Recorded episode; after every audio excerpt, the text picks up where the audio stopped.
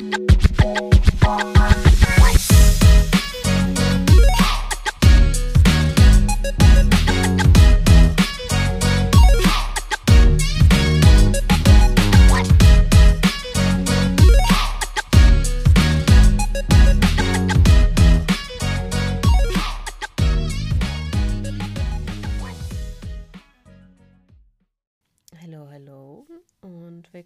Zu dieser ersten ganz offiziellen Folge hier im Circle.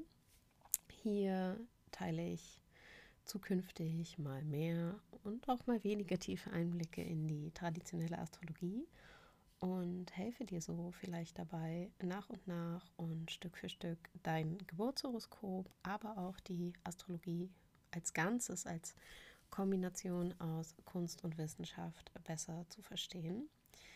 Ähm, ich bin hellenistische Astrologin und Astrologie ist ja meine, meine große Leidenschaft, ähm, die ich gerne teilen möchte. Vielleicht kennst du mich auch schon von Instagram oder vom Podcast Love, Light and Bullshit, dem ich einige Folgen äh, an der Seite der lieben Lisa beiwohnen durfte.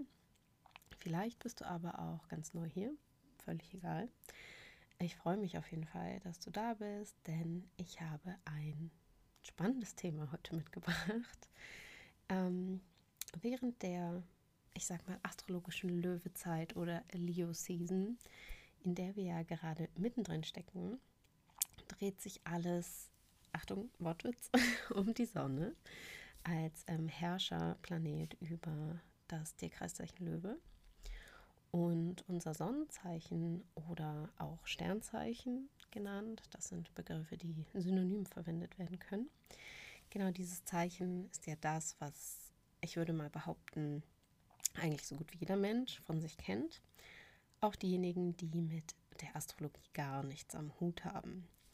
Und um das so-called Sternzeichen äh, soll es heute gehen, denn die Sun Sign Astrology, die sich eben primär mit dem Sternzeichen beschäftigt oder äh, darauf aufbauend ähm, beschreibt, so kennen wir das aus Zeitschriften oder weniger tiefgreifenden Astrologiebüchern, diese Art der Astrologie hat durchaus ihre Daseinsberechtigung und ist meiner Meinung nach super, super wichtig, wenn es darum geht, Menschen überhaupt an die Astrologie heranzuführen auf einfache und verdauliche Weise, kann aber trotzdem auch dafür verantwortlich sein, dass viele Menschen Astrologie als Quatsch oder Unsinn abtun. Bevor ich aber gleich so richtig ins Thema einsteige, gibt es eine kleine Hausmitteilung von mir.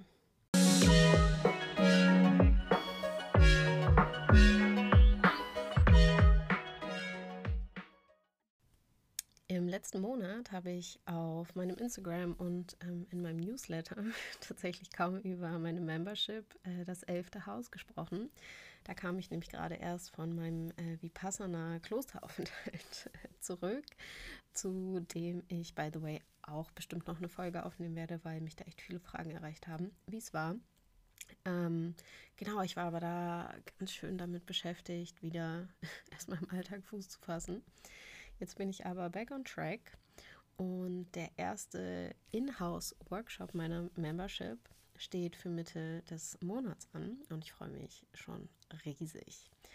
Denn wie du vielleicht weißt, liebe ich es, mein Wissen meine Art und Weise, Astrologie zu nutzen und zu leben und die astrologischen Methoden, die ich wirklich gerne anwende, zu teilen und ähm, ja, anderen Menschen beizubringen.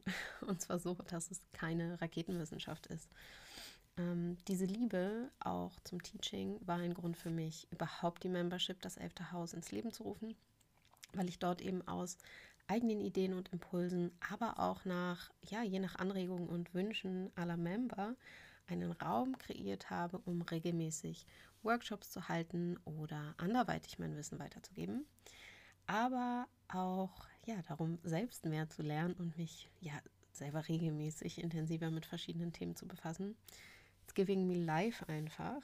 Ähm, und im kommenden Workshop wird es zum Beispiel um eine traditionelle, aber richtig easygoing Timing-Methode gehen, die du nutzen kannst, um herauszufinden, welche Transite sich wirklich in einem bestimmten Zeitraum intensiver in deinem Leben manifestieren äh, werden. Denn ja, am Himmel bewegt sich jeden Tag eine ganze Menge. Wir, wir bzw. unser Geburtshoroskop empfängt am Tag mehrere Transite und absolut nicht jeder davon ist relevant oder wichtig.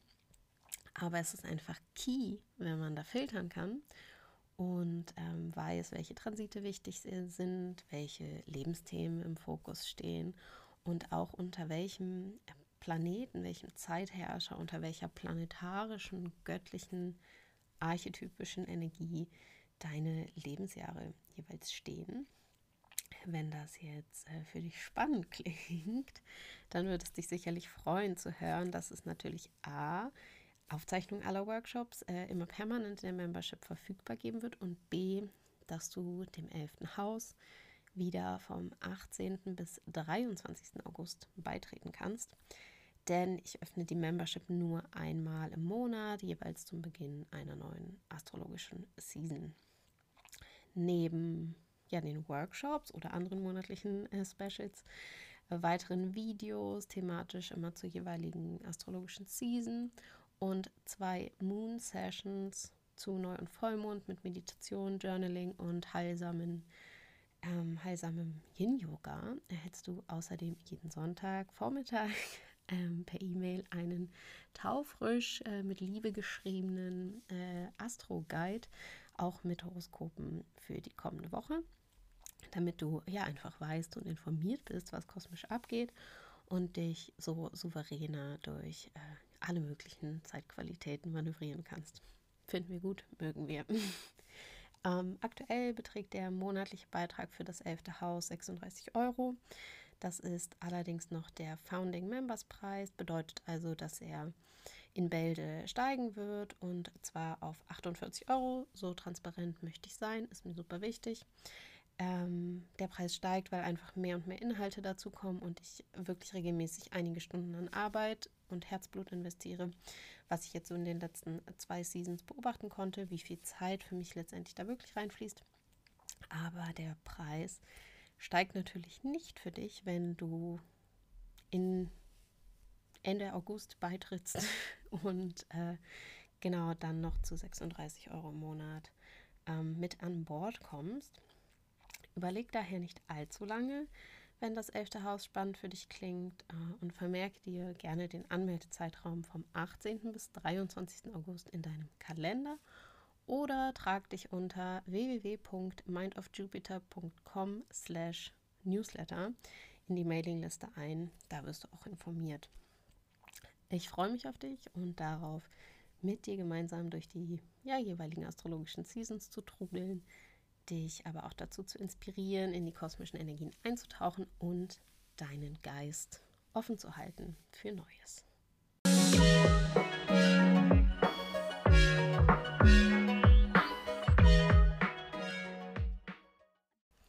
Jetzt aber zurück zum eigentlichen Thema für diese Folge. Das Sternzeichen oder Sonnenzeichen. Vielleicht, wenn du von Instagram kommst, hast du mitbekommen, dass ich vor circa zwei, drei Wochen in meiner Story eine Umfrage äh, gestartet habe und gefragt habe, inwiefern sich meine Follower, also jetzt nicht super repräsentativ, ähm, aber meine Follower mit ihrem Sonnenzeichen identifizieren können. Das Ergebnis war ungefähr so, wie ich es erwartet hatte. Circa 60 Prozent sagten, passt super, keine Einwände, während ja 40 Prozent zwischen mal mehr, mal weniger gut passend und irgendwie gar nicht lagen. Warum mich das jetzt nicht überrascht hat, ähm, weil ich selber viele Jahre meines Lebens eine von den Menschen war, die echt nur wenig mit dem eigenen Sternzeichen anfangen konnten. Und in meinem Fall ist das äh, ja, der Schütze. Und deshalb hielt ich Astrologie für ganz schön Humbug. Aber in dieser Folge hier und heute möchte ich daher darüber sprechen, welche verschiedenen, in Anführungsstrichen, Ursachen es haben kann, dass du einfach weniger mit deinem Sonnenzeichen vibest, ähm, warum deshalb nichts falsch mit dir ist, warum Astrologie deshalb kein Quatsch ist und warum es trotzdem wichtig ist, in die Energie deines Sonnenzeichens zu finden, früher oder später. Ähm, selbst wenn du jetzt sagst, hey, ich und mein Sternzeichen passen 1a zusammen, empfehle ich dir dennoch weiterzuhören, denn es gibt vielleicht Menschen in deinem Umfeld, die du einfach noch jetzt ein bisschen besser kennen und verstehen lernen kannst, die für dich einfach auch nicht so zu ihrem ähm, Sternzeichen passen, was für dich einfach irgendwie noch ein bisschen mysteriös ist. Ich glaube, solche Menschen hat jeder in seinem Umfeld. Und äh, genau diese kannst du jetzt eben auch besser kennen und verstehen lernen. Und außerdem lernst du etwas mehr über die Methoden der traditionellen Astrologie. Und zwar ganz easy. Ähm, beginnen wir jetzt mit den möglichen, wieder in Anführungsstrichen, Ursachen dafür, dass es mit dir und deinem Sonnenzeichen, deinem Sternzeichen nicht so richtig gut klappt. Ähm, ich nutze, by the way, als Beispiel jetzt eigentlich viel mein eigenes Chart, weil ich lustigerweise alle Kriterien mehr oder weniger erfülle. Ähm, wenn du dein Horoskop noch gar nicht kennst, kannst du dir unter astro.com dein Geburtshoroskop berechnen lassen. Ähm, du findest aber alle relevanten Links noch in der Folgenbeschreibung. Grund Nummer 1. Du hast ein Nachthoroskop. Was bedeutet das? In der traditionellen Astrologie gibt es ein Konzept, das sich Sekt im Englischen nennt. Hier wird zwischen Tag- und Nachthoroskopen unterschieden. Und damit wird so ein bisschen festgelegt, in welchem Team du sozusagen spielst. Steht die Sonne in deinem Horoskop unter der Aszendent-Deszendent-Achse, also unter der horizontalen Achse im Horoskop, hast du ein Nachthoroskop. Und die Sonne hat das Symbol eines Kreises mit einem Punkt in der Mitte, falls du ähm, das noch nicht kennst. Und wenn du ein Nachthoroskop hast, also die Sonne unter der horizontalen Linie ähm, zwischen Aszendent und Deszendent ähm, liegt, dann gehören der Mond, Venus und Mars in dein Team und sind insgesamt in der Regel prominenter in deinem Leben vertreten als die Sonne, Jupiter und Saturn. Der Mond ist dann mit einem Nachthoroskop das Licht deines Lebens kann man so sagen. Denn die Sonne war ja zum Zeitpunkt deiner Geburt nicht am Himmel sichtbar. Logisch, war ja nachts. Ähm, was ich bis jetzt A an mir selbst oft gesehen habe, gemerkt habe und B auch sehr viele in meinem Umfeld und meinen Beratungen, die ich bis jetzt hatte, war, dass sich Menschen mit einem Nachthoroskop meist sehr viel stärker mit dem Zeichen ihres Mondes identifizieren und viel stärker in diesem Zeichen leben als in ihrem Sonnenzeichen. Ganz besonders dann, wenn der Mond, der im Horoskop sehr leicht zu erkennen ist, weil er einfach das Symbol einer Mondsicherheit hat, in einem Nachthoroskop, also in einem Horoskop, in dem die Sonne unter der Aszendent-Deszendent-Achse steht und der Mond aber da drüber. Dann äh, kommt das in der Regel noch stärker zur Geltung. Die beiden Lichter, also Sonne und Mond, sind nämlich ja schon immer von enormer Bedeutung für den Menschen gewesen, vor allen Dingen als es eben noch keine künstlichen äh, Lichtquellen gab. Und dementsprechend weisen uns beide Lichter auch metaphorisch gesprochen immer noch in ihrem eigenen Habitat, also während des Tages oder während der Nacht, eben der Mond, weisen uns den Weg des Lebens, sind sozusagen ein bisschen unser, Nord, unser Nordstern auch. Ähm, also Action Step für dich jetzt. Schau mal in deinem Chart oder vielleicht auch in dem Chart eines Menschen, den du so gar nicht mit seinem Sternzeichen in Verbindung bringen kannst, danach, wo die Sonne steht. Und wenn sie unterhalb des Horizonts steht, dann schau mal nach dem Mondzeichen und vielleicht ergibt das dann mehr Sinn. Grund Nummer zwei, du hast andere signifikantere Placements in deinem Chart. Wie du vielleicht weißt, gibt es ja noch viel mehr Planeten und auch alle Tierkreiszeichen und äh, andere relevante Punkte, den Aszendenten zum Beispiel, in deinem äh, Horoskop. Also es gibt ja nicht nur die Sonne. Und auch alles andere kann sich in deinem Leben und deinem Wesen stärker zeigen oder stärker manifestieren. Besonders wenn du kein Löwe-Aszendent bist, also der Punkt, der meist mit AC abgekürzt ist, nicht im Zeichen Löwe steht, hat die Sonne für dich einfach faktisch weniger spürbare Bedeutung, wenn es um ja, die, deine Lebensrichtung oder deinen Lebensfokus geht. Ich bin beispielsweise Waage-Aszendent Und über die Waage herrscht der Planet Venus. Venus ist also Herrscherin über meinen Aszendenten und Venus steht in meinem vierten Haus der Familie, des Heims und einfach des Privaten. Das ist so der tiefste Punkt im Chart und so gesehen auch der versteckteste. Jetzt wird auch schon direkt klarer für mich oder wurde früher schon direkt klarer für mich, warum ich nicht Schütze typisch zum Beispiel ständig auf Reisen sein will, ständig unterwegs, ständig unter Menschen. Ähm, das macht mich halt einfach gar nicht froh. Ich bin ein richtiger Heimscheißer und fühle mich zu Hause am wohlsten. Ähm, andererseits bin ich dafür intellektuell super viel auf Reisen, sozusagen. Und ja, mental sehr viel beschäftigt, denn meine Schützesonne steht im dritten Haus. Ähm, andere anderes Beispiel, es kann auch sein, dass du ein sogenanntes Stellium in einem Zeichen hast, das nicht dein Sonnenzeichen ist, also in einem ganz anderen Zeichen. Ein Stellium bezeichnet die Ansammlung von drei oder mehr Planeten in einem Tierkreiszeichen. Da, das ist was, was dir in der Regel sofort auffällt, wenn du dein Horoskop siehst, dass wenn du irgendwo eine Ballung hast, dann wird dein Auge ganz natürlich dahin gezogen. Und dann kannst du das mal untersuchen.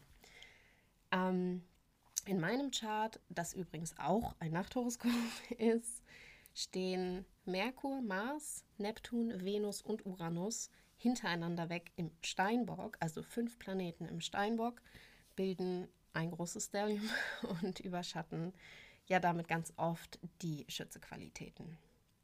Und in meinem Beispiel kommen auch gleich noch mehrere Dinge zusammen. Es ist eben nicht nur diese Ansammlung, dieses Stellium aus fünf Planeten im Steinbock, sondern auch meine Teammitglieder, in Anführungsstrichen Venus und Mars, denn ich habe ja ein Nachthoroskop, stehen ähm, auch in, innerhalb dieses Stelliums und im vierten Haus. Das erste, vierte, siebte und zehnte Haus sind Achsenhäuser oder kardinale Häuser, die stärker, stärkere Energie haben nach außen als ähm, zum Beispiel das dritte Haus, aber auch das sechste, das neunte und das zwölfte. Das sind die fallenden Häuser mit dem, in Anführungsstrichen, dem, der schwächsten Energie. Ähm, ich würde mich jetzt natürlich auch immer noch mehr als Steinbock, ähm, als, als Schütze identifizieren. Ähm, mit eben so einem prominenten Steinbock-Einfluss. Ähm, ein ja, noch drittes Beispiel für signifikante, also spürbarere Placements als dein Sonnenzeichen wäre ein Planet in seiner Erhöhung ähm, oder seinem Domizil. Erhöhung würde ich aber fast noch sagen, noch eher, ähm, denn Erhöhung bedeutet sozusagen auf dem Thron zu sitzen auf einem Thron fühlt sich ein Planet besonders wohl und ja, kommt einfach viel stärker zur Geltung. Planeten in ihrer Erhöhung wären Mond im Stier, Merkur in der Jungfrau, Venus in Fische, Mars im Steinbock, den ich habe und sehr krass in meinem Leben spüre, Jupiter im Krebs und Saturn in der Waage. Ähm, wenn dann ein Planet in seiner Erhöhung vielleicht noch gepaart ist mit dem passenden Aszendenten, über den dieser Planet in seiner Erhöhung herrscht, beispielsweise Stieraszendent mit Venus in den Fischen, denn Venus herrscht nicht nur über die Waage, sondern auch über den Stier.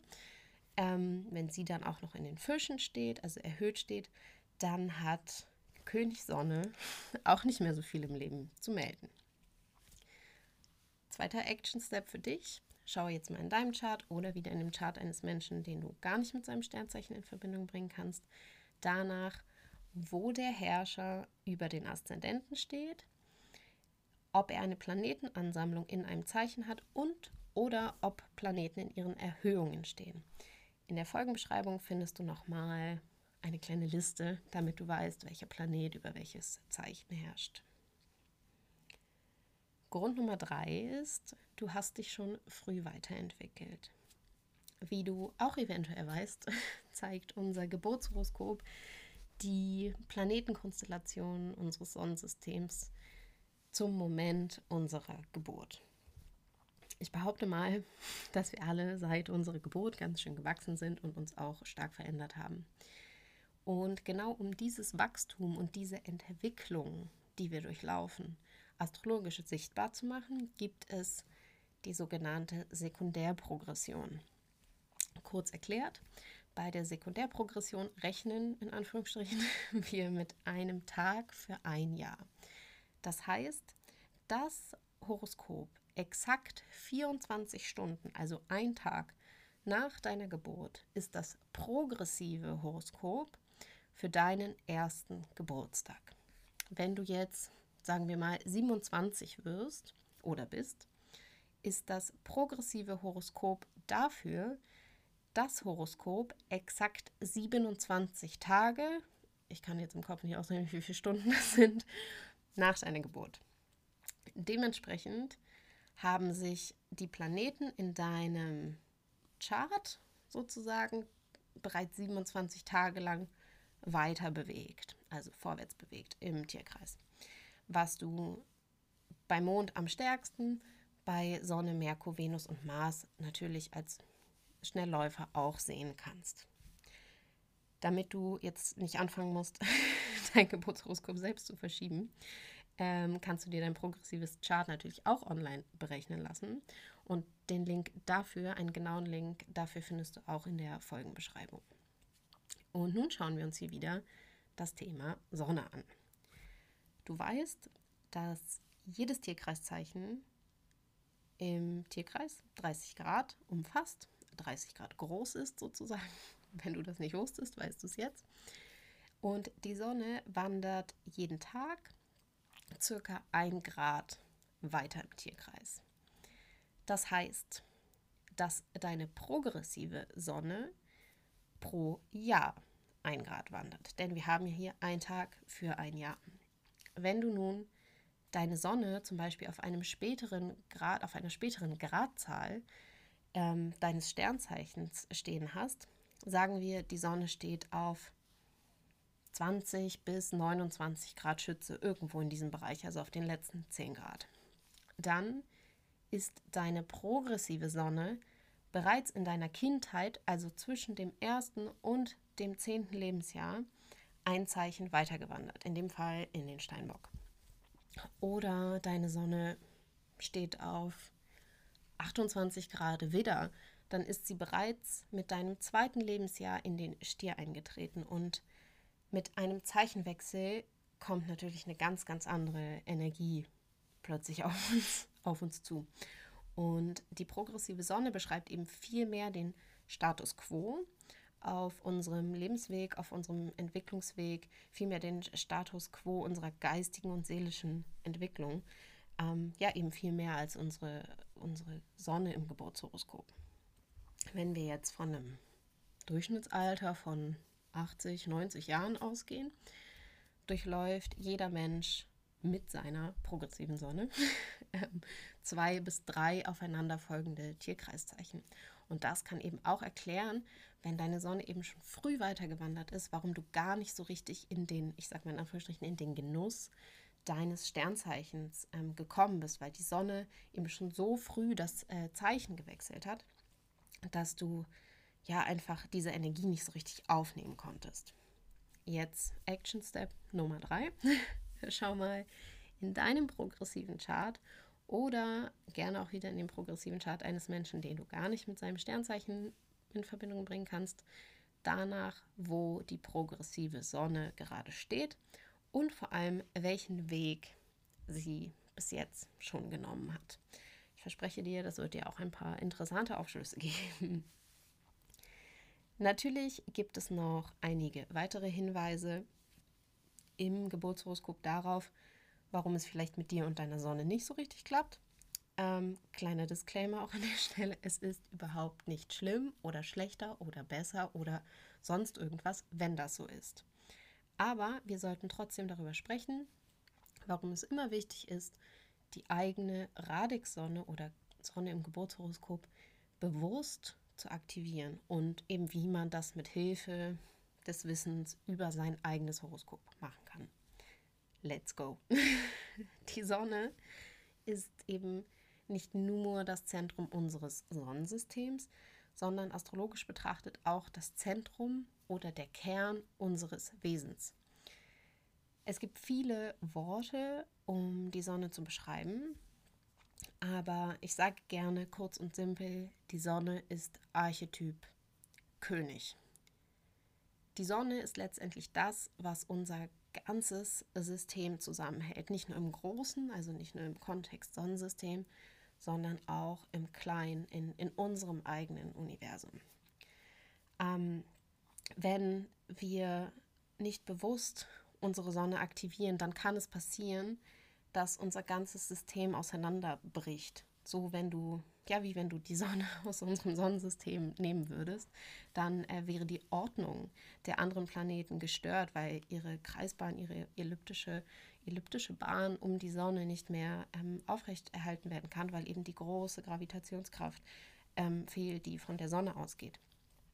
Wenn wir, ja, also langfristig auch irgendwie diese königliche Autorität über unsere weiteren Planeten, unsere anderen inneren Anteile, unsere Motivation ähm, haben möchten, und das sollten wir wollen, wenn wir möchten, dass jede e-, Energie in uns, jeder Anteil von uns sinnvoll genutzt werden kann, dann täten wir eben gut daran, nach und nach in den Archetypen unserer ganz persönlichen Sonne zu finden.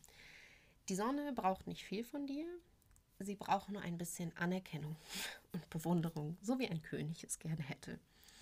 Ähm, und das kannst du tun, indem du dich mit deiner Sonne oder deinem ganz individuellen Sonnenarchetypen beschäftigst und versuchst, Dinge zu tun in deinem Leben oder sonst was in dein Leben zu integrieren, was diesen Archetypen ein bisschen füttert, ein bisschen nährt, ihm ein bisschen Bewunderung schenkt. Und dieser individuelle Sonnenarchetyp oder auch Sonnencharakter, kann man sagen, ergibt sich aus der Stellung deiner Sonne in ihrem Zeichen, dem Haus und auch nach ihrem Kontakt mit anderen Planeten, also in welchen, mit welchen Aspekten sie mit anderen Planeten verbunden ist. Ähm, ich führe mal an dieser Stelle wieder meine Sonne als Beispiel an. Meine Sonne steht im Zeichen Schütze, einem Feuerzeichen, das von Jupiter beherrscht wird. Jupiter ist der Planet des Wachstums, ähm, der Expansion zum Beispiel. Das sind eigentlich so zwei gute Keywords. Und die Sonne steht im dritten Haus. Und das dritte Haus deckt besonders die Lebensthemen Lernen, Schreiben, Kommunikation ab. Und auch ein paar andere, andere Sachen. Ähm, aber das ist jetzt erstmal so das Wichtigste. Und die Sonne steht, meine Sonne steht auch direkt in enger Konjunktion mit Jupiter. Anstatt also jetzt zu versuchen, mich in einen, ich sag mal, Klischeeschützen zu stecken und in völlig übertriebenem Optimismus jedem Abenteuer nachzujagen, ständig irgendwo hinzufliegen, immer nur on the road zu sein, ähm, hat meine Sonne kurz gesagt viel mehr damit zu tun, zum Beispiel Wissen zu erlangen, viel zu lernen, viel Wissen zu halten, aber auch weiterzugeben an mein direktes Umfeld und in Kontakt zu treten mit anderen Menschen und mich darüber auszutauschen. Und seit ich das verstanden habe und wieder mehr und mehr in meinem Leben und auch meiner Arbeit mittlerweile ähm, integriere, anwende, umsetze, spüre ich mein inneres Feuer, meine innere Sonne wieder so viel stärker strahlen. Und ja, um das zu verstehen, hat es letztendlich die Astrologie gebraucht. Und zwar, ich sag mal, die echte Astrologie. Die Astrologie, die nicht bewertet, die nicht so stark in Schubladen steckt, sondern die einfach feststellt und faktisch arbeitet. Und auch die Erkenntnis, dass ich letztendlich mit dem Horoskop arbeiten und leben lernen sollte, das ich mitbekommen habe, anstatt ja, Energien und Eigenschaften hinterher zu schmachten, die andere Menschen mitbekommen haben. Und das ist auch irgendwie das, worum es bei der Sonne letztendlich geht. To own what you have and what you are. Und das, meine Liebe, ist ein Prozess, der nicht von heute auf morgen abläuft. So viel kann ich auch sagen. Aber die Astrologie kann und wird dich dabei immer produktiv unterstützen.